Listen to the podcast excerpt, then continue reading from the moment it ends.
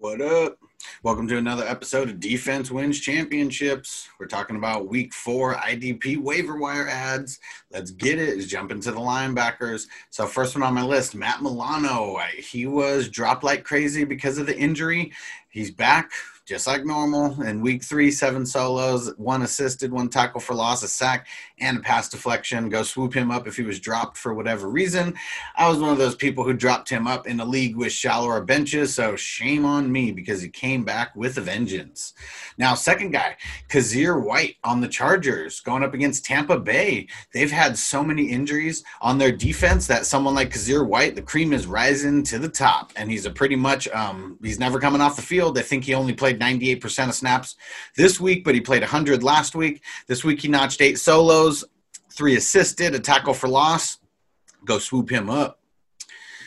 Benardrick McKinney from the Texans going up against Minnesota. I mean, put a little asterisk next to this because if the Minnesota game gets uh, postponed, I mean, you obviously don't want to grab him, but someone who's been rising in snap counts every single week. And if you know IDP and played in it before, you know that he's always a really solid guy. And this week, eight solos, three assisted, get him in your lineup. Okay, not sure how to pronounce his name, so sorry if I'm butchering it. Mykal Walker out of Atlanta. Got to get this rookie. I mean, Atlanta's defense is looking so shitty that someone like Walker has been like the bright spot and someone that they want to give more look because, I mean, he's going to be one of the guys who's the future of their defense. This past week, six solos, two assisted, one tackle for loss, and a forced fumble. Can't really can't go wrong with that. Going up against Green Bay this week, which should be a decent running attack, so should have a lot of shot for tackles. KJ Wright, Mr. Consistency, going up against Miami. Now, Jamal Adams, he left the game and take when a playmaker like Adams goes out, it just takes someone like KJ Wright to step up, and um, he did seven solos, three assisted, two tackle for losses. He's someone that I would pick up and play against Miami, especially if Adams is out. They're going to ask a lot more from KJ Wright. Now, a little bit of a deep dive Jamie Collins Sr. So, if you're hurting or you just need like a one week, you know, kind of fill in, he's going up against New Orleans. Last week, he had six total tackles, one solo, five assisted, two pass deflections, and an interception. I think it's a good play against New Orleans, who hasn't really seemed to have the best line. They obviously run it a lot. So, I think that's a good play for a deep dive. All right, let's jump into defensive linemen. So, first guy on the list is Maxx Crosby, someone I was talking about a lot in the offseason, and someone who was drafted and dropped because he kind of was underwhelming in the first couple weeks, but not this week. Two solos, two tackle for losses, two sacks. That's the kind of ceiling that he has. I mean, he can easily go for a sack or two every single game, and he's someone that if he was dropped in your league for whatever reason, just go swoop him up. Sheldon Richardson talked about him last week and woo came through with the sack baby versus Washington, just like I predicted. This week they're going up against Dallas. The one thing about Richardson, I mean, you know, D linemen just in general. I mean, they don't put up crazy stat lines, but I want a guy who's going to have a shot at who's going to have a shot at tackles and who's also going to have a shot at sacks all the time. I mean, he does a little bit of both, and since he's lining up on the other side of Myles Garrett, I mean, the defense is always avoiding Garrett, and someone like Sheldon Richardson gets runs, you know, at him. You know, when they're trying to stay away from Garrett, the defense is never really keying in on him. You know, with double teams, are always um, keying in on Garrett. So you know, being right across from Garrett, that's someone that you want to have in your lineup. He's got a weekly shot at at least one sack. And if you've actually watched the games versus Cleveland, like, man, he just looks like a force to be reckoned with. And that that's someone that you want on your team, someone with a high motor who's just, man, he's got that tackling fuel. That, that's all I could say.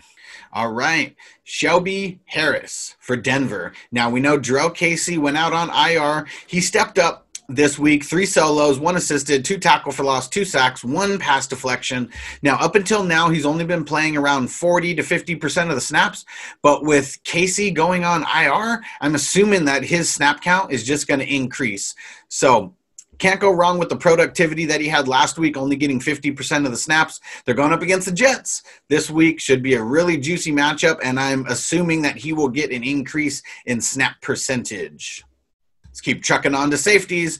Tracy Walker versus New Orleans. Now, this is someone I'm really surprised that I was even able to get him on this list because everyone on this list is owned in 25% or less of leagues. And he's someone that I know a couple weeks ago was definitely rostered more than 25%, but he had a little bit of an off week last week. And so there must have been a bunch of people who just kind of just panic dropped him. So if he's available in your league, go pick him up. I mean, this week, 10 solos, two assisted. I mean, he killed it in week one. So I'm really surprised that people panic dropped him in week two, but if he's available, go swoop him up. Chuck Clark for the Ravens going up against Washington.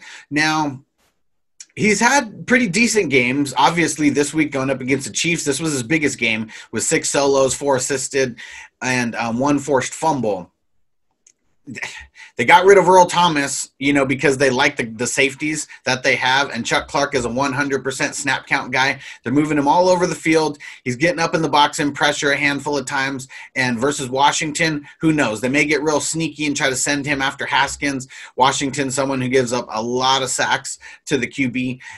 Chuck Clark is someone that I feel can step in and be a decent decent waiver wire pickup and an even decent streamer for this week and moving forward. Another guy on my list that I'm super surprised that I'm even able to talk about is Jeremy Chinn. He must have been panic dropped too in um, last week when he didn't do so good in week two, but this week came back to normal. Six solo, six six assisted, and one tackle for loss. They line him up all over the field.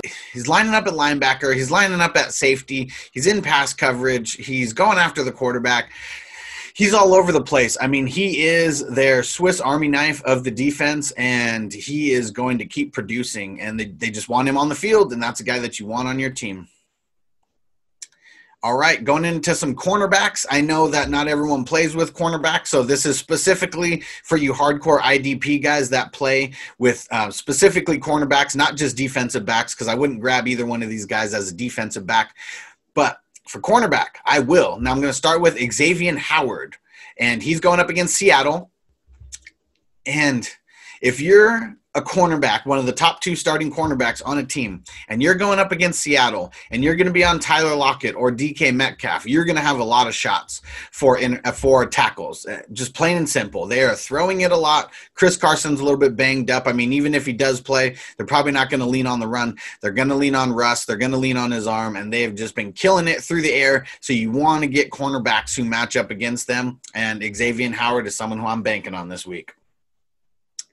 Jaire Alexander from Green Bay going up against Atlanta. Kind of the same thing that I said about Howard. I'm really playing the matchup here, not necessarily his past stat lines. So you want someone going up against Atlanta the way that they're throwing it. Alexander, he hit 100% of snap counts this week. He's pretty much raised in snap count each one of the three weeks, and week three plateaued with 100% snap counts. I'm assuming versus Atlanta, he's going to be someone who's on the field the entire game they played New Orleans. He was on the field for the entire game. I assume going to be the same thing going up against Atlanta and their high-powered offense.